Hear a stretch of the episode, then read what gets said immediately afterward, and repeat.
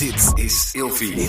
Hey, ik snap dat je je podcast wil luisteren, dus ik zal het kort houden. Want als jij het belangrijk vindt om duurzame keuzes te maken, kan ASR misschien helpen. Nou hoor ik je denken, hoe dan? Nou, bijvoorbeeld bij het duurzaam herstellen van schade. Of de premies die we beleggen volgens ons duurzaam beleggingsbeleid. Dat bepaalt waar we wel en juist niet in investeren. Wil je meer weten over welke duurzame keuzes ASR maakt? Ga dan naar asr.nl/duurzamekeuzes. ASR doet het. Zo, dan kan je nu lekker naar je podcast luisteren. Deze podcast wordt je aangeboden door Bodyhouse.nl. Betaal nooit verzendkosten voor je dagelijkse dosis vitamines, voeding, supplementen, shakes, fatburners en pre-workouts op bodyhouse.nl. Welkom bij FHM's Vrouwen aan de Top. FHM-hoofdredacteur Chris Riemens en ILVY's producer Ramon gaan elke week met dames uit de FHM 500 in gesprek over de successen in hun leven. Hoe schoppen ze het eigenlijk zover? Hoe zijn ze daar gekomen? Wat zijn hun talenten? En hoe hard werken ze voor wat ze hebben bereikt? FHM's Vrouwen aan de Top is een samenwerking tussen FHM en ILVY. Wij hopen met deze podcast een bron van inspiratie en motivatie te zijn voor alle jonge vrouwen. Ja, een bijzonder goeiedag en welkom bij FHM's Vrouwen aan de Top. Mijn naam is Chris Riemens en mijn sidekick Ramon is ook weer van de partij. Yes. En ik heb heel goed nieuws, want ik heb een hele gezellige gast vandaag. En die ga ik nu aankondigen. Want ze begon als danseres bij Gerard Joling. Maar natuurlijk was deze Brabantse beauty veel te leuk om op de achtergrond te blijven. Het bracht haar een televisiecarrière die haar langs Xite en BNN voerde, waar ze onder andere Spuiten en Slikken presenteerde. Totdat ze daar opeens wegging en een eigen platform uit de grond stampte. Laat het met z'n allen horen voor een van mijn persoonlijke FHM 500 favorieten, Gwen van Poorten. Yay! Woe! No pressure verder na die intro. Maar leuk. Ja, zin heel in. Leuk. Leuk dat je er bent. Lang geleden dat wij elkaar hebben gezien. Wij komen elkaar nog wel eens op een feestje tegen. Klopt, ja. Dat is ook lang geleden. Dat kon natuurlijk ook een tijdje niet. Maar, of het kan ook dat ik het vergeten was. Dat kan ook. Nu kan het weer. Ja, ik heb bij jou echt vaak tegengekomen. Zeker. Vroege uurtjes. Ja, en wij hebben elkaar een keer in een heel vroeg uurtje tegengekomen. Ja, ik weet nog wat jij bedoelt. De Doka, toch? Ja, maar ook een keertje in... Zandam? Ja, die weet ik ook nog. Oh ja, dat was leuk. Met Amen Dixon. Ja, zeker. Ja. Die kan ik me ook nog goed herinneren. Maar nu gaan we het over serieuze zaken hebben. Gaan we het over serieuze dingen hebben. Ja, we beginnen altijd deze podcast om het cv door te nemen. Wat is jouw volledige naam? Gwen Martina van Poorten. Martina, dat wist ik nog niet. Ja, Martina, ja. En als ik in Zuid-Amerika ben en ze kijken op mijn paspoort, dan noemen ze me Martina. Oké, ja. Want Gwen kunnen ze niet uitspreken. Nee, Gwen. En je geboorteplaats? Veghel, maar dat was in het ziekenhuis. Ik ben opgegroeid in Uden. Oh, ja. Dat is hetzelfde als Rotterdam, Amsterdam. Nee, dat is niet waar, maar ik wil dat even duidelijk hebben.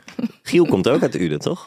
En Nikki Tutorials. Oh wow, u is een broedplaats van BN'ers. Ja, en die ken ik dus allemaal niet. Dus ik snap ook niet goed wat daar is misgegaan. Oh. Maar ik had geen idee. Giel heb ik wel...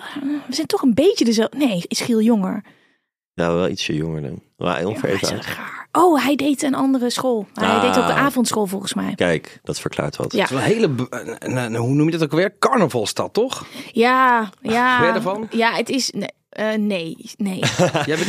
Ik probeer dan even adem te... Nee, ik ben daar niet zo van. Oh. Maar en ik denk ook dat het komt doordat ik 3 keer of 2 keer een relatie heb gehad die uitging net voor carnaval. En dat is het allerergste wat er kan gebeuren. Want als het uitgaat net voor carnaval, dan weet je dat het janken wordt. Want dan gaat iedereen gewoon...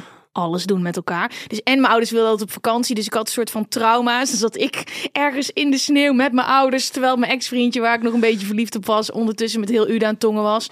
Dat is een beetje, ik denk dat het een trauma is. Het is niks persoonlijks voor iedereen die luistert en van carnaval houdt. Maar nee, nooit meer in mijn leven. Hele verdrietige associaties met carnaval. Ja, ik ben enig kind, hè. Zit je dan alleen met je ouders? Ja. Oh. Wat is je huwelijkse staat? Ik ben ongehuwd. En ongehuwd. Ook niet verloofd. Ook niet maar verloofd. Wel een relatie. Hoogstgenoten opleiding. HAVO. Woep woep. Eerste baantje? Toen ik heel jong was, heb ik preiplantjes. Preiplantjes? Ja, die kon je erin zetten. En het is aspergesteekje, hè? Hoe heet dat? Het heeft een bepaalde naam, maar het is preiplantjes oogsten, volgens mij. Oké. Of erin zetten. Ik weet het niet. En wat was dan je eerste echte baan? Ik heb met mijn ouders in de sportschool gewerkt. Dat is niet echt een echte baan. Ik heb in een sportschool gewerkt in Den Haag 2,5 jaar. Ah ja. tijdens je studie? Nee, ik heb niet meer gestudeerd. Ik ben HAVO, zegt ze net. Ja, HAVO. Ah, ja, tuurlijk. Ja. Ben je klaar als je 15 bent? Ja, ja. Ja, nee, ik heb wel 2 keer HBO geprobeerd om erachter te komen dat dat gewoon echt niet ging werken op dat moment. Nee, ik wilde gewoon heel erg graag gas geven en feesten en dansen, naar de Randstad en alles meemaken. En nee, ik kon niet me focussen in die mooie collegezaal. Volgens mij is dat je sowieso wel behoorlijk goed gelukt om alles mee te maken. Ja, ja. Zeker, zeker. Wat mag er van je cv af? Wat mag er van mijn cv af? Ik zou niks willen missen, hoe debiel het ook allemaal is. Waar ben je minder trots op dan nu? Dat je denkt, hoe het leven staat, hoort dat er misschien niet bij. Nee, ik denk dat alles juist onderdeel ervan is. Ja, dat is misschien niet het leukste antwoord. Maar ik denk juist dat al die shit die een beetje heavy was... en dingen, net als dansen in clubs. Ja, dat heeft helemaal niks met mij te maken. Maar al die dingen, dat zijn allemaal... traptredens geweest die ervoor zorgen dat ik uiteindelijk weer ergens anders terecht kwam. Ik vind het allerbeste antwoord ook. Ja. Je moet nooit spijt hebben van dingen die je hebt gedaan. Nee, en het is net als dat van Gerard Joling. Ik vind het echt lachen om dat te vertellen. Mm-hmm. Maar dat heeft niks te maken met... En ik kan niet zingen en ik kan ook helemaal niet goed dansen. Maar dat hoort wel een beetje bij toen. Hoe oud ben je eigenlijk, Gwen? 32. Oh ja, Oké, dus je bent nog... pre-social media eigenlijk. Ja, absoluut. Ik had nog gewoon een telefoon met beltegoed. En sms'jes. En daar ben ik me toch blij mee. Maar daar kunnen we alleen al 3 uur podcast over vullen. Over telefoongebruik. Ja. Yo, ik ging naar huis, had je MSN. Ja dan, wij zijn hetzelfde tijdperk. Tulut. En dan kwam iemand online en dan ging hij niet praten. Offline. Oh, ja, leuk. Ja. Ding, ja. Ik denk dat ik deze al weet, maar ben je zelfstandig of in loondienst? Zelfstandig. Ja. En heb je het afgelopen jaar meer of minder dan 100.000 verdiend? Meer. Lekker bezig. En wat wilde je vroeger worden als klein meisje? Jezus Christus, ik heb dat nog nooit zo gezegd. Ja, we vragen het aan iedereen. We moeten wat leuk. Ja, zeker. Dat is een standaardvraag. Wij hebben nagedacht, wat is nou de beste grens? Ik denk dat 100.000 gewoon op dit moment een goede grens is. Ja, denk ik en ook. Ik vind het ook leuk, want in Nederland doen we heel nuchter altijd. En doe maar normaal en niet veel over geld praten. En als je zegt dat je miljonair wil worden, dan is dat, jezus, doe je even normaal. Ja. Terwijl, ik vind het leuk om over geld te praten. Dus, maar ik heb nog nooit die vraag gekregen. Dus ja, oké, ga door. Je hoeft er niet te rekenen. Nee. Dus ruim eroverheen. Nee, ik heb ook een BV, dus er zijn een beetje de voorwaarden. Anders is het niet zo. Bij Gwen hadden we de grens al wat hoger kunnen leggen, denk ik. Nee, 100.000. Nou, rustig. Wat wilde je vroeger worden als klein meisje? Volgens mij banketbakker. Maar dit was niet echt het optiepakket, zeg maar. Dit is wat ik nu doe. Het was nog zo dat als je voor de televisie wilde werken, dan had je een ander accent nodig. En ik hoor wel steeds vaker dat mijn zachte G weg is. Ik probeer heel erg vast te houden aan mijn accent. Maar nu kan iedereen presenteren. Toen was het, weet je, als je uit Brabant komt of uit Limburg, dan kan je niet iets gaan doen waar je ABN voor moet spreken. Dus ik denk niet dat ik echt durfde te dromen hierover. En mijn ouders hebben een sportschool. Dus ik dacht altijd wel, misschien ga ik daarin doorgroeien. Ja. En toen ging ik naar Den Haag. Ja, waarom ging je naar Den Haag? Heel erg random. Ik stopte met mijn hbo-opleiding, 2 keer communicatie geprobeerd, niet mijn P gehaald. En mijn ouders zeiden al, dit hoef jij helemaal niet per se af te maken voor ons. Je proppenduizen. Oh ja. MAVO, hè? Dat ene ding wat ik steeds maar niet haalde. En ik had het ook niet naar mijn zin daar. Ik kon ook geen connectie leggen met iedereen. Ik wilde gewoon eigenlijk alleen maar... feesten en ik werkte al af en toe als mijn bijbaantje dan in de Jimmy Woo, ging ik daar dansen en entertainment doen en dan ging ik weer terug in de trein naar huis en dan dacht ik, ik wil gewoon meer in de Randstad zijn, dus geen oog voor school, stopte ermee. Toen zeiden mijn ouders, prima, maar dan moet je wel gaan werken. Toen zei ik, dat is goed, maar niet hier. En toen zeiden ze, nou ga maar kijken. Nou, toen ben ik hier een beetje beland in deze omgeving. We zijn nu in Schiedam. Ja. Ik heb dus een herinnering, dat zei ik al net tegen je, dat ik hier in deze straat naar een uitzendbureau ben gegaan. In 2008, midden in de crisis. Er waren geen banen. Groot contrast met nu. Ik kon niks. Eigenlijk is het maar goed ook. Dus ik moest heel creatief worden. Dus ze zeiden, mevrouw, weet je, zelfs een callcenter wordt moeilijk. Dus toen ben ik echt gaan bluffen. Ik had 1 vriendinnetje, die woonde hier in Den Haag. Die kwam eigenlijk uit Uden. Was geboren in Den Haag. Uden gaan wonen, teruggegaan. En ik mocht bij haar ouders logeren. En op zoek naar een baan. Super random, want ik kende hier helemaal niemand. Alleen één gast. Die ik had leren kennen op een feestje waar ik had gedanst. En die werkte in een sportschool. En toen heb ik gewoon gezegd, mijn ouders hebben een sportschool. ik kan lesgeven, ik kan alles. Ja. Ik kan op gesprek komen. Toen heb ik ziek staan bluffen, want ik kon helemaal niet lesgeven. Dat zeg je sowieso, hè? Ik heb me overal naar binnen gebluft. Ja. Hoe is het dan bij Gerard Joling gegaan? Oh, precies hetzelfde. Precies hetzelfde. Ik stond ingeschreven bij een bureau en dan kwam er een mail binnen. Gerard Joling zoekt nieuwe danseressen voor zijn tour. En dan zei ik gewoon, ja, let's go. En toen wilden ze me ook de choreografie laten doen. En toen zei ik, nou, er zijn... Ik heb het een beetje druk. Nee, dat hebben toen meisjes van Lucia Martas gedaan. En ik was ook al klein vergeleken bij die meiden. En die choreografie, die vond ik super moeilijk. Terwijl zij gewoon zo... In de ochtend hadden we afgesproken. Toen gingen we daarna naar Live For You. Ja, dat was gewoon één groot treinongeluk. Al van tevoren zei die... Het was een manager van hem. Die zag mij tijdens die repetities. En wie is die kleine? Want ik deed natuurlijk al die... Het staat waarschijnlijk ook nog ergens. Het was de Liefde in de Lucht tour. Ja. En dat heb ik ook nog de clip gedaan. En op de boot gestaan op de Gay Pride. En toen kon ik iets van Tros muziekfeest op het plein. Toen zei ik, nou, het kostte me gewoon heel veel energie. Dus dacht ik, nou, die heb ik weer gedaan. Maar dat is dus een beetje mijn, ja. Maar je bent wel een beetje fake it till you make it. Ja. Maar je maakt het wel waar. Ja, nou kijk, ik geloof erin dat... Kijk, ik ga niemand voor schut zetten. Ik weet wel wat ik zelf kan. Maar ik geloof er ook in dat je boven jezelf uit kan stijgen... als je jezelf uitdaagt. En dat er dan hele mooie dingen kunnen gebeuren. En iedereen was uiteindelijk blij... maar het had natuurlijk ook anders kunnen gaan. Maar ik dacht toen echt, fuck it. Weet je, hoe kan ik anders laten zien dat ik het kan? Ik kan niet even een hele dansopleiding gaan doen. En in het geval van het sporten ook. Ja, ik heb 2,5 jaar lang uiteindelijk sportles gegeven. Mijn vader heeft me leren tellen in het weekend voordat ik begon. Die mensen hebben het allemaal heel leuk gehad. Ik betwijfel of ze echt aan hun conditie hebben gewerkt. Maar ik heb heel veel sportles gegeven. En uiteindelijk is het allemaal goed gekomen. Maar uiteindelijk zeiden ze bij de sportschool wel na 2,5 jaar. En het is echt bizar. Ik werkte daar op mijn... Nou ja, ik weet even niet meer hoe oud ik exact was. Maar nog lang niet op de televisie. Ik had af en toe een YouTube-filmpje wat ik maakte. En toen zeiden ze... Gwen, we gaan je contract niet verlengen, want jij hoort thuis op de televisie. Nou. Zij zagen het al. Ja, maar het was het meest debiele wat je kon zeggen. Het sloeg gewoon nergens op. Dus ik denk was dat een droom voor jou ook al toen? Of hebben zij het zaadje geplant? Nou, toen ik op YouTube ging presenteren... Maar dat is 10 jaar geleden dan? Ja, 2010 was dat. Ja, 2010. Toen merkte ik dat een hele hoop mensen het leuk vonden. En dat ik heel veel reacties daarop kreeg. Het was echt in de dance scene. Toen gewoon Afrojack, Sunnerine Ryan. Ik ging met Dira Rashid mee. Dat was de Brutal TV. En ik ging iedereen gewoon allemaal vragen stellen. Maar al die gasten die daar waren, die gaan nu de hele wereld over. En dit was echt zo'n niche. Waar het ook echt een beetje ontplofte. Dus als iemand een presentatrice nodig had, dan was ik er. Maar dat kon ik helemaal nog niet echt. Mm-hmm. Wat was niet je vraag, hè? Wat was het ook al wat je zei? Of daar het zaadje is geplant. Of dat je bekend, of nou bekend weet ik niet, of nou dat je presentatrice wilde worden. Ja, doordat anderen... Dat je op tv wilde verschijnen. Ja, ik had wel van als andere mensen dit leuk vinden, let's motherfucking go. Ja, dan, dat deed het voor andere mensen, of deed het voor jezelf? Nee, ik deed het voor mezelf, maar ik geloofde gewoon nooit dat het een optie was. Ik dacht niet dat ik op... Weet je, ik had echt nog... Ik werkte in een sportschool in Den Haag. Nou meisje, met jouw accent, dat gaat helemaal niet gebeuren. Succes ermee.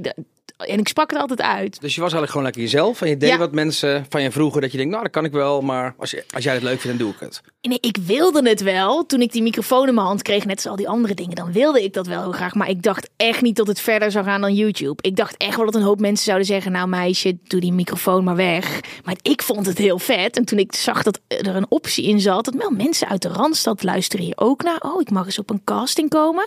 Zit het daarin? En toen ben ik gewoon vol gas gegaan. Omdat ik wel de deur op een kiertje zag staan. En een van de eerste dingen was Xite, denk ik, toen. Ja, ik had ook wel wat castings gedaan waar dan een soort van dingen beloofd werden die niet doorgingen. Mm-hmm. Die ik dan weer tegen iedereen zei, ja, ik ga bij, volgens mij was het Dance TV, heeft nooit een leven gekregen. Maar doordat ik dan weer een casting had gedaan waar ik het was geworden, kon ik weer praten. En toen kwam Xite en dan kwam ik echt binnen. En ze zeiden, oké, dan krijg jij de tak festivals en dan af en toe op een factuurtje... kan je lekker langskomen en een reportje doen. En nee, ik dacht, nou dat moeten we doen. Ik wil gewoon graag een contract. Ja, en dat is toen gelukt. Ja, ik heb in die tijd een huis gekregen in Amsterdam. Dat was ik illegaal aan het onderhuren. Daar heb ik de sleutels van gekregen. Dat is weer een hele andere podcast. Maar ik had in één keer een huis en toen dacht ik... hoe ga ik dit huis nou in godsnaam betalen? Ik heb helemaal niet een baan. Af en toe bij Xite. En toen werd ik heel creatief... Jullie kennen waarschijnlijk TMF ook nog wel. Ja, hè? Zeker. Dat was Xite, toch? Ja, TMF. TMF was de Holy Grail. Ja. Daar heb ik castings voor gedaan. Daar zou ik terechtkomen. En in één keer stopte TMF. Ja. Toen dacht ik, nou, dit gaan we niet nog een keer doen. Ik wil bij Xite eigenlijk gaan doen wat TMF ook deed. De TMF Club Tour. Ik organiseerde al feesten toen.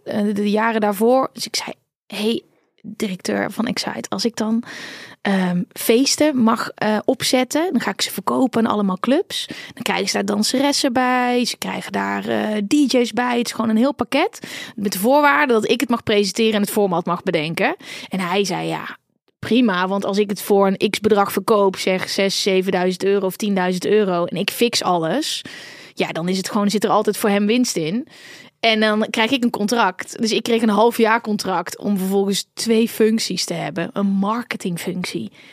Ja. Ik had helemaal geen idee. Ja, ik had contacten. Dus ik kende de DJ's, kende de labels, kende de clubs, kende de agencies. Maar ik moest het toch wel gaan verkopen. Dus ik ben als soort van marktkoopman naar de Time Out in Gemert. Naar de kelder in Hank. Wat heb je geleerd daarvan? Van die marketingfunctie? Ik vond het vooral heel moeilijk dat ik dan had ik af en toe gesprekken, dan moest ik dingen volgens het boekje gaan doen. Terwijl laat mij maar gewoon een beetje rellen, dacht ik. En het lukte me om te hosselen. Mm-hmm. Niet per se alles volgens het boekje te doen. Ja. En dat ik uiteindelijk, ik heb dat gedaan als middel om te mogen presenteren. En toen mocht ik steeds meer presenteren. Maar het waren eigenlijk 2 jobs. Dus ik zat overdag op kantoor. En alles wat daar buiten gebeurde, vonden ze leuk. Maar het was nooit de bedoeling van Xite om grote VJ's te bouwen. Maar je hebt het zelf bedacht, want je het een beetje gejat van de 50-dag drive-in show en dat soort dingen. Nee. Ik geen idee dat zij dat ook... Hè? Nee, deed het al jaren. Maar eigenlijk dat doen. Hele concepten binnen clubs dus neerzetten. Ja, maar dat deed ik al vanaf dat ik... even kijken, vanaf welk jaar... ik heb al feesten georganiseerd al jaren voor het presenteren. Dus ik was bekend met het verkopen van concepten. Alleen nu dacht ik, nu ga ik het voor Xite doen. En dan kan ik ook nog eens presenteren. Dus ik dacht, dat is sowieso win-win. Heel slim bedacht hoor, Chris. Is heel slim, ja. Dat is zeker. Maar ik had een huis. Eén tweetje met jezelf. Ja, maar ik had een huis en ik wist niet hoe ik dat ging betalen. Dus ik had gewoon huur en het was wel illegaal aan het onderhuren. Maar ik had zo'n drive. Plus, dit wilde ik altijd al. Ik had in één keer een zender waar ik iets voor kon doen. Was nog wel een digitale zender. En ik had een huis in Amsterdam wat ik moest betalen. Dus dan heb je zo'n drive. Ik deed al eigenlijk vanaf het moment dat ik op YouTube aan het presenteren was, niks anders dan werken. Ik ging niet naar verjaardagen. Ik ging gewoon blik op oneindig. Alleen maar, ik wist gewoon, dit moet het worden. Dus toen ik die kans kreeg, werd ik in één keer heel erg creatief. Lukte het bij Xite en toen heb ik het Amsterdam Dance Event gedaan. En dat was helemaal achterlijk. Toen ben ik echt gewoon 5 dagen lang klokje rond met al die DJ's die ik al kende al een paar jaar eerder. Dus ik kon in één keer interviews fixen.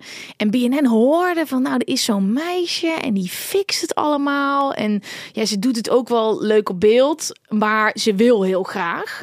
Laten we met haar gaan kletsen. En dat was eind 2013. Ja. Dus dat was allemaal en terwijl ik wel echt, eerlijk, aan het einde van dat jaar had ik wel... Ik reed naar huis toen vanuit de Time-out in Gemert met hartkloppingen.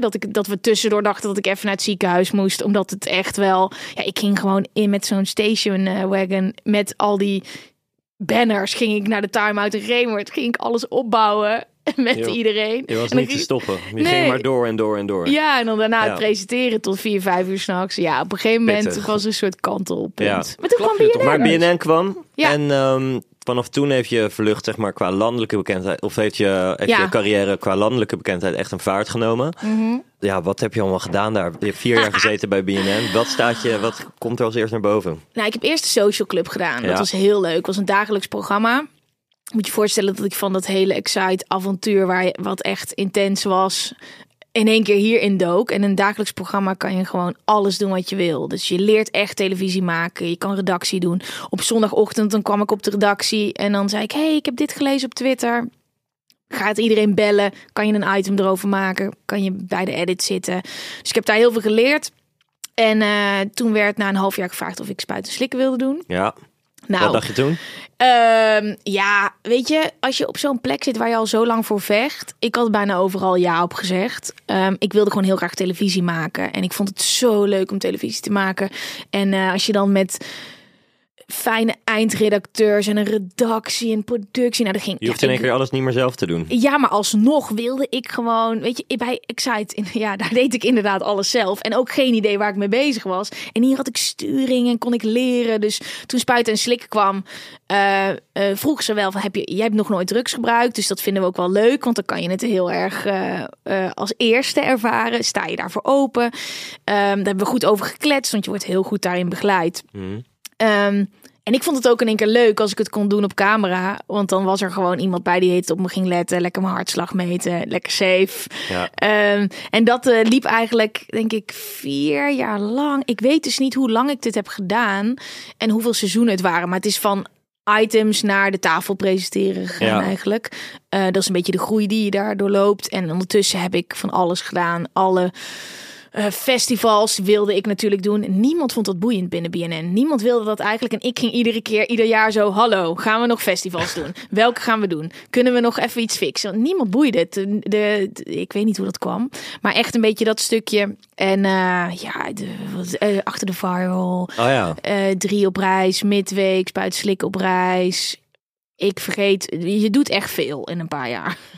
daar komt ik het op neer. Ik heb Wikipedia openstaan. Het is nog wel maar dat is echt niet alles. Wikipedia, ik weet niet wie dat heeft gemaakt. Maar kan iemand die luistert even een keertje even goed mijn Wikipedia maken? Of moet ik dat zelf doen? Ja, je kan dat zelf doen. Ja. Dat is niet leuk. Maar als het correct is en onafhankelijk, het klopt, dan blijft ze gewoon opstaan. Maar er staat heel veel niet op. Dat wil je wel graag. Nou ja, omdat ik het zelf een beetje vergeet, merk ik nu. Dus het is wel fijn als ik het af en toe kan teruglezen. Maar 4 seizoenen Spuiten en Slikken staat in ieder geval. Ja, er is veel meer. 2014 tot 2018. Ja, dat is meer hoor. Wat is de meest gekke reportage die je daar hebt gemaakt? Yo. Ja, er staan er nogal wat op je cv. Ik kan me niet voorstellen dat het maar 4 seizoenen zijn. Maar misschien ook wel. 5. Maar toen was echt nog prime in de gloriedagen van het programma. Hè? Ja, zeker. Toen ik erin kwam, maakten we echt weer een soort van herstart. Ja. Wat niet. Ja, alles is eigenlijk gestoord als je daarnaar kijkt nu. Mm-hmm. Van ja, als jij voor de eerste keer ecstasy gaat doen en het is op tv, is dat eigenlijk al best wel intens. Absoluut. Met terugwerkende kracht geniet ik daar nog heel erg van. Je kan het ook allemaal terugvinden. Alles over seks en drugs. In 1 gekste kan ik niet noemen. Nee. Maar ik vond alle drugs-items zijn wel heel interessant geweest. Ik heb een paddo-trip gehad die fout ging. Ook weer een heel ander lang verhaal. Ik vind het leuk dat we heel vaak wel het educatieve randje gingen opzoeken. Dus als je nu kijkt, ik ben heel erg into TikTok. Ook een beetje actief daarop. Maar als ik zie wat voor vragen mensen stellen en de gesprekken die daar gaande zijn, dan denk ik, jezus jongens, jullie hebben Spuiten en Slikken nodig. Jullie hebben gewoon echt weer een programma nodig waar iedereen naar kijkt, waar je weet, oké, voorlichting. Ja, gewoon, het is oké wat je wil doen, maar als je het wil doen, en daar kan je toch niemand in tegenhouden, weet dan wel wat je moet doen. En zorg dat je het laat testen. Ja, dat is een hele belangrijke functie van het programma. Ja. En uniek, denk ik. Maar op een gegeven moment, 4 jaar BNN, en toen eindigde dat avontuur opeens. Was dat eigenlijk een keuze vanuit jezelf, of was het een keuze vanuit BNN? Samen. Okay. Een jaar daarvoor zou ik weggaan. Ik merkte gewoon dat ik zo graag wilde en dat er niet genoeg voor mij was. En dat wil niet zeggen dat ik niet genoeg programma's deed, want de buitenwereld ziet dan gewoon, je bent wel regelmatig op tv, je doet de hele tijd wel dingen op tv, maar je zit ook heel vaak stil. En er kwamen hele leuke kansen op mijn pad die ik niet kon doen. Want als je bij een publieke omroep zit, dan is gewoon dat wat je doet en de rest allemaal niet. Dus geen eigen YouTube-serie, geen eigen YouTube-kanaal, helemaal geen eigen podcast. Dat was toen ook nog helemaal niet zo'n ding. Niet influencer, geen leuke reisjes, geen andere programma's. En iedere keer als er iets nieuws kwam, merkte ik dat dat sneller ging. Dat ik gewoon op de actualiteit kon inspelen. En dat kon daar niet. Als je daar een pilot maakte, dan ging er een jaar over de pilot heen. En dan werd de pilot opgenomen en dan wist je nog steeds niet zeker of het wat kon worden. Los van alle dingen die er vastliepen. Dus ik merkte gewoon dat mijn vlammetje een beetje uitging. Toen hadden we echt de keuze gemaakt. Het was echt wel lastig. Oké, we gaan. En toen kwamen ze met de tafel van Spuiten en Slikken. Een reisprogramma. Allemaal andere dingen. Ik weet niet meer wat het allemaal was. Maar het was duidelijk van oké, laten we gewoon nog een jaartje blijven. En toen merkte ik naar de tafel van Spuiten en Slikken dat het gewoon een beetje klaar was. Ik merkte gewoon dat het echt tijd was om gewoon zelfstandig te zijn. En om ook gewoon weer te gaan rennen als wat ik eigenlijk gewend was van voor BNN. Dat ik gewoon weer mijn eigen motortje. En welke kant ben je toen opgerend? Nou, Eerst ben ik alle kanten op gewend. Ja. Want ik kon in één keer alles doen. Yo, Gwen, wil je naar Amerika toe voor Coca-Cola? Een klus, yes. Samenwerken met Free Girl. Ja. Van alles. Alles wat ik kon doen. Ik heb heel veel reizen gemaakt. Mm-hmm. En ik wist het niet. Ik wist alleen dat ik heel graag iets zelf wilde maken. Wat in mijn eigen handen lag. En dat ik gewoon voor mijn eigen product kon gaan rennen. Maar ik wist nog niet wat het was. En dat frustreerde me heel erg. Dus ik heb echt de wereld 2 keer gezien. Ook zelf gaan reizen. Heel gefrustreerd bij het zwembad gelegen. Totdat mijn management op een gegeven moment zei... Gwen, het maakt echt niet meer uit wat je nou precies gaat doen. Maar je moet gewoon naar alle pilots die ik op een gegeven moment zelf had opgenomen... iets gaan maken. En toen had ik op Instagram iets getest, een livestream waar mensen vragen. Het beste van Gwen. Ja, de beste van Gwen was ook nog. Ja, de beste van, ja, dat was. Ja. Dat was net iets later nog. Nee, dat was daarvoor. Okay. Ik ging heel vaak live op Instagram. Ja. Ik probeer binnen een half uur te blijven, jongens. Nee, maar ik lul zoveel. 3 kwartier. Oké.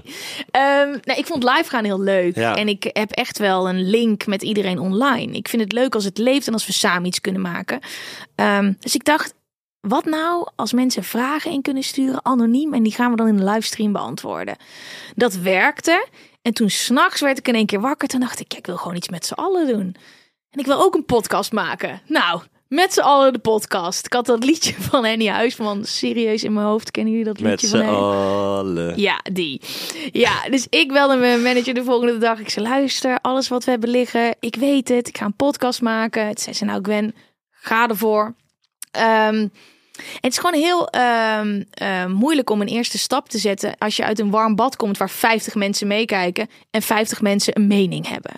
En één keer ging ik het zelf doen. En ik was bijna verlamd doordat ik dacht dat ik een stap in de verkeerde richting kon maken. Want als je iets alleen gaat maken, moet je het ook ownen. Dan is het helemaal van jou. En als mensen het kut vinden, dan is het ook helemaal jouw schuld. Ja. En deed je ook alles zelf? Ja. Edit... Nee, zeker niet. Er hoefde niks geëdit te worden. Het was gewoon... In één ruk alles opnemen. Ja, dus de locatie geregeld. Ja. Dat was toen nog... dit was ruk en pluk nog. Ja, pre-corona nog. Toen, weet ik nog, stond iemand te hoesten. Toen dachten we, zou het nog corona zijn? Ja. Geen ruk en pluk meer. Chris Scholte. Ja. Uiteindelijk in coronatijd is het live gekomen. Wat ook wel een goede timing was. Omdat... mensen thuis zaten. En het was helemaal niet de bedoeling dat het de richting zou krijgen die het nu heeft gekregen. Nee. Ik wilde gewoon heel graag anonieme vragen beantwoorden. Dus als het over seks en drugs gaat, prima. Maar ik ben best wel veel bezig met persoonlijke groei. Al vanaf dat ik begin 20 was. Ik heb een burn-out gehad toen ik... net voordat ik hier dat hele verhaal terecht kwam wat ik jullie vertelde. Midden in dat verhaal eigenlijk. Dus dat bluffen bij de sportschool daar. Ja. Toen heb ik een burn-out gehad. Heb ik 3 maanden bij mijn ouders gewoond. Ja, oké, dus wel echt in je jonge fase. Ja, en toen had ik eigenlijk een keuze. Of ik ga lekker in Uden blijven wonen bij mijn ouders... en gewoon een baan kiezen die niet uitdagend is. Of ik ga mijn dromen achterna en dan moet ik daarvoor de tools gaan verzamelen. Want ik weet niet wat de fuck hier is gebeurd, maar... Ik ben omgevallen. Ik wist niet dat ik grenzen had. Maar in één keer, weet je, al het bluffen en het rennen en alles mee willen maken. Ik woonde hier alleen in Den Haag. Mm-hmm. En het lampje ging gewoon uit. Het was gewoon klaar. Ik wist helemaal niet dat dat kon. Ik heb ervoor gekozen om de andere kant op te gaan. En gewoon weer mijn leven te gaan leiden. En ondertussen op de achtergrond allemaal tools te verzamelen. Zodat ik die werkdruk wel aan kan. Wat waren die tools? Zijn er heel veel. Mm-hmm. Zijn er echt heel veel. Maar ik merkte dus in de podcast dat... het er best wel veel zijn en dat ik... Wat best wel veel? Dat het best wel veel tools zijn en dat ik best wel typisch denk over persoonlijke groei. Dat het allemaal niet zo moeilijk en hocus pocus hoeft te zijn. En dat het heel erg aansluit bij een doelgroep die daar hetzelfde over denkt. Mm-hmm. Dus tijdens de podcast merkte ik, burn-out, daar willen ze meer over weten. Oké, daar praat ik niet zo vaak over, maar prima. Nou, ik mediteer dan. Nou, we vinden ze ook leuk. Dus ik groeide tijdens die podcast. En na seizoen 1 was het echt een podcast diehard over persoonlijke groei. Omdat de luisteraars hem daar naartoe duwden. En dat is een beetje geëscaleerd. Behoorlijk, want je hebt een hele community is er ontstaan. Mm-hmm. En er is een heel merk eigenlijk gelanceerd. Ik deed al tijdens het eerste seizoen... Nee, na het eerste seizoen deed ik een challenge. Ik denk, jullie vinden mediteren leuk. Jongens, dat hoeft helemaal niet zweverig te zijn. Het is gewoon het trainen van je hersenen. Ik zweer erbij, ik kan niet meer zonder. Laten we dat samen gaan doen. Ik weet ook niet waar dit vandaan kwam, maar het is een beetje... dat gevoel wat ik had vroeger, weet je wel, toen ik net begon, dat je denkt, weet je wat, ik ga het gewoon doen. Kijk, bij BNN moest het door 10 lagen heen. Als ik een baas boven me had, ook bij Xite, kon het niet zo snel. Nu dacht ik, ik ga een meditatie-challenge doen. Ik had geen idee wat ik kon verwachten, maar uiteindelijk zaten er echt duizenden mensen met mij iedere dag te mediteren. Ik zat iedere ochtend om 7 uur 's ochtends in mijn badjas op mijn balkon uit te leggen hoe dat dan werkt. Op een hele nuchtere manier. Nou, dat werkte en dat is eigenlijk gaan escaleren in nu Met z'n allen de club. Dat is een hele leuke club waar je een abonnement op kan nemen. Waar je maandelijks meditaties krijgt. Meer van de podcast. Heb je inspiratieborden. En eigenlijk is het doel om gewoon samen te groeien. En het hoeft allemaal niet zo zweverig en moeilijk. Weet je, iedereen herkent het wel eens dat je stress hebt. Dat je last hebt van je nek. Dat je hoofdpijn hebt. Dat je slecht slaapt. Nou, daar zijn eigenlijk allemaal een beetje gelijkgestemde mensen die elkaar daarin vinden. En die samen groeien, ook op het forum. Ja. En een meditatieprogramma.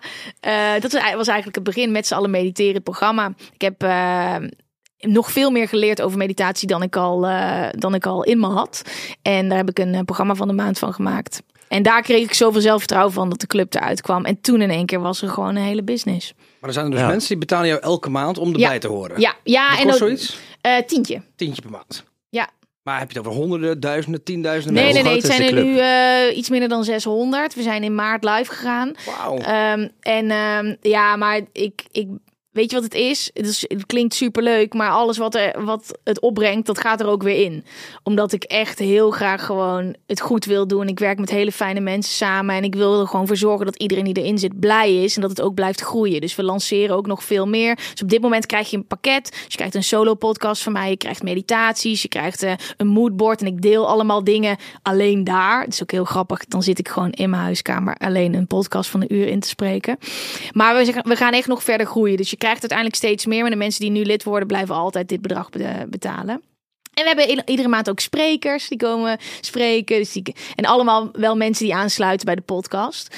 Dus je hebt de podcast, Met z'n allen de club en het meditatieprogramma. En daar hebben meer dan 500 mensen aan meegedaan. En dat heb ik eigenlijk als eerste gedaan. Zodat ik kon investeren in het bouwen van een platform. Ja, en wie helpt hierbij, zeg maar? Want het is echt jouw ding. Maar ik neem aan dat je dit niet in je eentje doet. Nee, ik heb iemand waar ik mee samenwerk. Ja. Alinda heet ze. Die heb ik net voor het eerst een freelance contract van een half jaar aangeboden. Wat ik super spannend vond. Ja. Ja, ik heb een business coaching gehad. Mm-hmm. Van Tibor.nl. Ja, kennen jullie Tibor? Ja. Tibor is echt een legend. Uiteindelijk ook gewoon, dit groeide in één keer. Die podcast die groeide. En ik ging daar iedere dag zitten om te mediteren. Toen dacht ik, ja jongens, dit is gewoon tv-mentaliteit. Ik zend heel veel, maar het heeft ook echt waarde. En je merkt als je dingen gratis gaat geven, dat mensen die waarde ook niet meer ervan inzien. Dus ik liep vast. En toen heb ik advies gevraagd aan mensen om me heen, die ik ook in de podcast heb gehad. En die zeiden, Tibor, operatie doorbraak heb ik gedaan. Dat is 3 dagen lang zit je met z'n allen in een hotel. Met hele inspirerende mensen. En dan ga je eigenlijk naar een kernproduct toe. En dat was uiteindelijk Met z'n allen mediteren, het programma. Dus alles, ik doe een hele hoop. Ik ben met een hele hoop dingen bezig. Maar hoe kan je dat nou afkaderen? Nou, daar kwam dit als eerste uit. Tweede was de club. En dan focus je 100 dagen op 1 kernproduct. En dan gaat ook, weet je, alle zeilen zet je bij. En onder andere was 1 doel van mij om iemand te vinden waar ik mee kon samenwerken. En ik heb heel veel mazzel gehad dat ik Alinda heb gevonden. Mm-hmm. Want Alinda, ze zeiden al, de kans is groot dat de eerste niet blijft plakken. Maar ja, we werken nu langer dan een jaar samen. Ja. En dus dat is de eerste. En we hebben ook een stagiaire. We hebben lekker 2 stagiaires. Kijk, dus langzaamaan ben je lekker aan het uitbreiden. Maar ik kan me spannend. Ja, ik kan me ook dat voorstellen. Want je bent in één keer ook verantwoordelijk voor andermans hun inkomen. Ja. Maar voor niks gaat de zon op natuurlijk. Dus ik kan me ook voorstellen dat je in het begin ben je heel erg bezig met z'n allen de podcast en gewoon dingen maken. En gaat daar heel veel energie in zitten. Maar op een gegeven moment denk je ook, maar er moet ook brood op de plank komen. Mm-hmm. Hoe is dat proces dan gegaan? Nou ja, ik heb natuurlijk altijd nog, dat klinkt een beetje gek, maar ik ben van Poorten. Dus ik ben nog steeds, ik doe nog steeds ook andere dingen. Dus ik heb niet alleen maar, de podcast is niet mijn core business. Dus bijvoorbeeld Instagram heb je, waar je inkomsten uit kan halen, dagvoorzitterschappen, presentatieklussen van evenementen. Ja. En het enige verschil is nu, is dat ik ook betere keuzes kan maken doordat ik de luxe heb dat ik het me kan veroorloven. Dus dat er is nu een ander verhaal daarnaast, waardoor ik ook nu soms nee zeg tegen dingen. Eerst vond ik alles leuk en dat vind ik nog steeds. Maar nu maak ik wel keuzes omdat ik zie dat de tijd die ik in mijn bedrijf investeer het dubbel en dwars waard is. En dat je echt kan bouwen. Dus dat je echt iets van jezelf hebt. Maar daarnaast vind ik het nog steeds leuk om uitstapjes te maken. Alleen als ik het echt vet vind. En als ik het echt leuk vind. Of als ik er heel veel geld mee verdien. Ja. Maar die 100 dagen waar je het net over had. Ja. Dan moet je 100 dagen focussen. Hoe doe je dat dan als je toch nog zoveel dingen daarnaast doet? Plannen. En dat gaat ook heel vaak fout. Ja, weet je, ik ben... Dat is geen focus, toch? Nee, zeker. Maar bij Met z'n allen mediteren, het programma, ging dat echt perfect. Dus kon ik me 100 dagen focussen. Moest ik ook echt tegen alle mensen om me heen zeggen... Yo, even niet. Die dachten allemaal dat ik gek was geworden. Nou, dat heeft het uiteindelijk dubbel en dwars uitbetaald. Omdat ik eigenlijk mijn jaaromzet, normaal gesproken... die haalde ik eigenlijk al binnen met 2 rondes van Met z'n allen mediteren. En ik zie dus heel duidelijk een lijn daarin. Maar ja, op dit moment... ben ik het helemaal verkeerd aan het doen. Ik ben bezig met een boek. De deadline is nu. Met z'n allen eigenlijk, het boek. Nou, het is niet echt een... Hierbij heb ik eigenlijk nog niet echt veel over gepraat. Behalve in de podcast. Maar we gaan iets nieuws lanceren met Club. Het boek had eigenlijk al een maand geleden af moeten zijn. En ik ga theater in. Ja. We gaan wel met de podcast theater in. Dat zijn eigenlijk 3 dingen waarvan ik eigenlijk liever de luxe had gehad... om me te focussen op 1 ding. En nu voel ik ook weer heel erg van... oké, Gwen, nadat ik dit heb afgerond allemaal... gaan we gewoon weer 100 dagen focussen. Want ik ben nu in principe... het is dat ik jou zo lief vind, Chris... maar ik was echt gillend gek bijna het worden afgelopen weken. Dat ik dacht, oh mijn god, wat moet er uit de agenda... want dat boek en alles. Maar ja, het is gewoon echt zo wat ik heb geleerd bij Tibor. En het is onder andere waarom mijn boek langer duurt. Die zei, Gwen, als je 1 ding wil opstarten... dan moet dat allemaal op de lange baan. En dan haal je dus ook veel meer plezier uit het leven. Dat is zo interessant. Als je altijd aan het jong leren bent... kan je niet genieten van wat je aan het doen bent. Omdat er altijd haast is. Er is altijd 1 ding. Als ik straks wegga, dan is er nog iets wat ik moet doen. Terwijl als je 1 ding... die focus hebt, werk je lekker in de ochtend. De rest van de dag geef je hoofd de ruimte daarvoor. En dan kan je... Ja, dat is wel the way to go. Maar inderdaad, het is niet altijd haalbaar. Nee. Maar met z'n allen ben je eigenlijk zelf een soort... online lifestyle coach geworden. Zie je dat ook zo? Nee, zeker niet. Nee, weet je wat het is? Ik ben geen coach... Ik praat over de dingen die ik had willen horen... toen ik die leeftijd had. Hè? Toen ik begin 20 was en ik kreeg een burn-out... was ik gek. Er was niemand van mijn leeftijd. Het waren grote stoere zakenmannen die te veel werkten. En ik ging wel googlen, maar ik vond daar niks. Ik was gewoon een jong, gek meisje. Nu zie ik dat het mijn kracht is. En ik heb er daardoor een beetje een passie voor gekregen. Want toen ik die tools ben gaan verzamelen, ging ik in 1 keer 10 keer zo hard. Ik had nooit bij BNN kunnen werken. Ik had nooit een eigen bedrijf op kunnen zetten als ik niet aan mezelf was gaan werken. En dat deel ik. Juist op een manier die niet belerend is. Maar dat, doordat je die tools deelt met mensen, is dat niet... Ik ben geen coach. Ik heb ook geen opleiding als coach. Ik denk wel net dat je de functie vervult voor veel van jouw fans en volgers van een soort coach. Nou, ik hoop gewoon dat mensen zich daardoor minder alleen voelen. Hey, met z'n allen. Het is echt niet... Het is heel grappig omdat alles zo samenkomt. Want dat was echt niet de bedoeling. Maar ik merk gewoon wat er terugkomt. Hè, ook door corona. Er zijn zoveel mensen die met de handen in het haar zitten. En die niet weten hoe ze die eerste stap kunnen zetten. En stressmanagement en lief zijn voor jezelf. Ja. Weet je, dat hoeft allemaal niet zo ingewikkeld te zijn. Mm-hmm. En ik denk dat door er juist over te praten, wat ik ook al bij Spuiten en Slikken deed, en door gewoon alles open te gooien. Ik heb geen gêne, ik schaam me nergens voor. En als de andere mensen daar wat uithalen, is dat superleuk. Maar ik ben geen coach. Want volgens mij moet je daar gewoon papieren voor halen. En ik ben juist net zoals iedereen. En ik denk dat dat... Ik denk juist dat die ontspannen manier ook een reden is waarom het zo aanslaat. Ja, maar je helpt mensen wel, dat weet ik 100% zeker. Nou, dat is wel een onderdeel wat ik zo leuk vind. Als ik zie wat mensen nu naar me sturen, dat is een heel groot contrast met wat ik vroeger binnenkreeg. En als ik zie, dat zijn geen wel echt... Geen dickpics meer? Nog steeds dickpics. Oh, gezonde mix. maar echt heel veel mensen die ook het meditatieprogramma hebben gevolgd, zeggen, mijn leven is gewoon veranderd. Ja, dat heeft het ook voor mij gedaan. Dus ja, en natuurlijk dat meditatieprogramma, daar leer ik mensen wel echt iets. Ja, maar ik denk dat je door, als je DM opent, als je ziet wat je nu binnenkrijgt en vergelijkt met vroeger, ja, daarin kun je eigenlijk de transformatie al zien in die jij hebt doorgemaakt. Ja, en het had ook niet zonder gekund, denk ik. Dus ik denk ook juist dat mensen denken, hey, maar bijvoorbeeld ik drink ook al 2,5 jaar niet meer en geen drugs. Ja. En dat is een hele bewuste keuze geweest. Dat mensen zien, hey, maar we kennen Gwen van Party seks, chick, drugs, rock and roll. Ja. En wow, zij praat over meditatie. Wow, misschien moet ik het dan toch een kans geven, weet je? Dus dat ik denk dat ik een heel ander luisterend oor heb, waar ik heel blij van word. Ja, was daar een directe aanleiding toe eigenlijk, dat je daarmee bent gestopt? Met seks en drugs. met drugs en alcohol. Ik kan gewoon niet met die katers overweg. En dan denk je, ja, een meid, weet je wel, dan... hoe erg kan het zijn, denken mensen dan. Maar ik heb dus last van anxiety. Hebben jullie daar wel eens van gehoord? Dat is een Engelse term die al een beetje komt overwaaien. Het is een hangover en anxiety. Zodra ik thuis kom, is het janken en paniek. Wat heb ik gedaan? Wat heb ik gezegd? Het slaat nergens op. Het is niet echt. En dat bleef ik mezelf vertellen. Maar die stress die ik daarna had, was zoveel groter dan hoe leuk het feestje was. En het zorgde ervoor dat ik niet meer naar huis ging, omdat ik bang was voor die kater. Dus het was uiteindelijk gewoon, iedere keer, ook juist als je wat bewuster gaat leven, dan denk je, Jezus, ik ben mezelf zo naar de vernieling aan het helpen. En ik deed het niet heel vaak, maar als ik het deed, baalde ik zo erg dat het feest niet meer leuk was.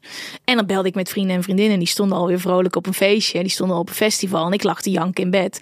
En dan weet je gewoon, ja, oké, waar doe ik het voor? Dit past gewoon niet bij mij, dus ik ben gestopt met drinken. En dat was gewoon meteen ook de reactie voor gewoon alles. Ja. Maar ook nooit met één wijntje of zo? Nee, kijk, dat... Kun je dat niet? Nee. Dat is ook denk ik een... Er zijn een hele hoop verschillende type mensen. Ik praat hier sinds kort online over. En dat is ook de meeste mensen zeggen dat. Kan je niet een beetje balans vinden? Maar dat zit niet in mijn systeem. Ik probeer het echt al 15 jaar. Het is heel moeilijk af en toe. Maar serieus, en soms denk ik afgelopen weekend ook. Ik heb drie dagen festival gehad. Ik ben helemaal poeh. Ja. Maar... Het is soms heel lastig om denken, ik doe 2 wijntjes. Dat kan ik niet. Maar het ging dan een paar keer goed. Maar ik heb ook wel eens gehad dat we gewoon met Valentijnsdag gingen eten. En dan drink ik een rood wijntje dat verkeerd valt. En dat ik niet genoeg heb gegeten. En dan staan we gewoon tot ochtends vroeg. Ja. Zien we gewoon de zon opkomen. Terwijl ik dat... En daar achteraf gewoon last van heb. En ik wist gewoon, eigenlijk ook als je een beetje kijkt wat er de afgelopen 2,5 jaar met mij is gebeurd. Nou, ik geloof dat wel een beetje met elkaar te maken heeft, omdat ik zoveel energie extra heb. En ik had geen baas meer waar ik het vandaan kon halen, geen leidinggevende. Ik moest het zelf gaan doen. Dus het was voor mij gewoon als je gewoon weet, diep van binnen, ik ben hier niet voor gemaakt. Dat kon ik niet langer negeren. En dat had ik echt al een keertje 7 maanden gestopt. Totdat ik nu, het is gewoon echt klaar. En misschien ooit nog wel. Hè? Misschien word ik ooit moeder. En denk ik, nou, nu is de kans dat ik escaleer wat kleiner. Let's go. Maar ik denk het niet. Denk het niet. Met z'n allen, er komt dus een boek aan. Theatertour. Je hebt heel veel balletjes in de lucht. Waar ga je naartoe? Nu gaan we 1 keer doen. En ik ga eerst even kijken hoe dat is. Nu staan we in de Tivoli op 19 juni. Ja, 19 juni.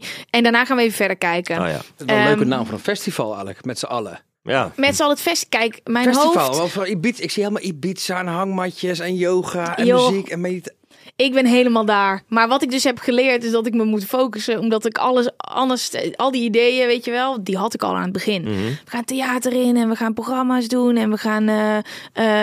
wat doe ik nog meer? Er komt een boek aan. En blablabla, leuk, challenges, club. Maar als je alles gaat verdelen, dan heb je 10% voor alles. En nu probeer ik gewoon dus alles op 1 ding te zetten. Mm-hmm. Dus dan nu is dat even het boek en het theater. We gaan iets lanceren na de zomer. Dan gaan we weer naar het einde van het jaar. Dus alles wat ik doe, wil ik gewoon goed doen. Ja, en als je in breder perspectief kijkt, met z'n allen, dat heeft volgens mij heel veel potentie. Waar zie jij, waar wil je naartoe met z'n allen? Ik wil dat met z'n allen zo blijft groeien. En ik hoop dat steeds meer mensen de weg ernaartoe vinden. Ik wil heel graag een stapje verder gaan met de podcast. Die verder ontwikkelen. Dus meer dan alleen maar gesprekken met mensen. Ik hoop dat de club blijft groeien. Het boek wil ik heel graag dat aansluit. Maar dat boek staat in principe los. Dus het heeft wel dezelfde thema's, maar het staat er wel los van. Ja. Ik heb ook al allemaal ideeën voor andere boeken. En dat het ding is, bij mij, ik vind het moeilijk om dingen af te ronden. Dus ik vind het eigenlijk alweer leuker om aan iets nieuws te beginnen. Alles in de afrondende fase denk ik... Alle stappen die ik zet, ik wil gewoon dat die goed zijn. En daarnaast ben ik natuurlijk ook nog een heel mens. Dus ik wil heel graag ook gewoon... als maker ben ik gegroeid door de podcast. Weer een hele andere kant op. Heel anders qua interview. De gesprekken die ik voer zijn anders. En ik denk dat daar ooit wel ook een andere mooie plek voor komt. Maar wel als die goed voelt. Dus ik wil gewoon dat het met de juiste mensen is, op de juiste plek. En ik denk dat podcasten de deur daarvoor wel heeft opengegooid. Omdat ik heel erg lekker ga op één contact. En dan zie ik wel waar het me heen waait. Want ja, de afgelopen jaren hebben mij echt verbaasd. Als je me dit 3 jaar geleden had verteld, had ik gezegd dat je knettergek was. Ja. En nu ben ik super gelukkig met waar ik mee bezig ben. Maar dat wil ook zeggen dat het over 3 jaar dat we hier kunnen zitten, dat het weer helemaal de andere kant op. Ja, dat kan. Ik vind het echt heel knap hoe je echt iets voor jezelf hebt gecreëerd. En hoe ik dat een beetje vanaf de zijlijn aanschouw, hoe dat uitgroeit tot wat het nu al is en wat het nog gaat worden. Dus echt heel knap. Zo lief! Ja. En televisie dan? Is dat heeft dat nog een ambitie? Ja, ik weet het niet. Ik heb ook nog wel wat programma's gemaakt na BNN. Ik heb het zomer met Art gedaan. En het moet met de juiste mensen zijn. Het moet het juiste format zijn met de juiste mensen. En dan denk ik dat iets kleinschaligers beter bij mij past. Maar omdat ik ook zo lekker ga op internet, denk ik dat het dan eerder thuis vindt op het internet. Maar ik sluit niks uit. Er zijn altijd heel erg veel ideeën. En ik ben altijd in gesprek met mensen over formats. Maar ik merk nu wel echt dat mijn focus belangrijk is. Op dit moment past het niet. Maar volgend jaar kan het weer heel anders zijn. Ja. Op dit moment heeft het niet mijn... op dit moment ga ik niet zomaar een format presenteren. Nee. Hey, we eindigen altijd met de vraag: wat is het beste advies dat jij ooit hebt gekregen? Ik... heb dat niet echt van iemand gekregen. Nou, misschien wel van mijn vriend. Die zei het altijd al, maar ik moest in een boek lezen voordat het echt landde. Maar dat falen helemaal niet bestaat. Dus dat je eigenlijk gewoon alles moet doen waar je zin in hebt en dat je daar altijd lessen uit haalt. Dus als je die shift maakt, dat je naar iets kijkt als oké, ik heb het wel gedaan en ik heb ervan geleerd. In plaats van, oh mijn god, als ik dit ga doen, mensen vinden het niet leuk. Misschien is het slecht. Weet je, als je die blik shift naar er zijn alleen maar kansen, je kan alleen maar leren. Ja. Dan wordt het hele leven een soort speeltuin. En dan denk je, nou kom maar op, let's go. Laten we maar beginnen met falen. Dan ben ik aan het leren. Ja, precies. Heel mooi advies. Zeker. Ontzettend leuk dat je hier was. Zeker, ik wist al dat je druk was, maar nu je het zo even hebt verteld, vind ik het helemaal mooi dat je hier naartoe bent gekomen. Ik vond het heel leuk om jou weer te zien. Ja, insgelijks. Heel erg gezellig. Snel weer op een feestje? Ja, ik ga nog steeds naar feestjes. Ja, dat wel. Ja. Nuchter weliswaar. Maar nu onthoud ik alles. Ja, en geen anxiety meer. En ik ga ooit ook nog naar huis. Dat is ook leuk. ook lekker. Nee, ik hoop je snel weer te zien. Dankjewel. En ook de luisteraars bedankt. Ramon, jij ook bedankt. Yes. Tof dat je er was. Hey, leuk dat je er was, man. Ja, bedankt voor alles. Aan iedereen, vergeet ons niet te volgen via fhm.podcast op Insta en TikTok. En hopen jullie allemaal volgende week weer te horen. Woehoe.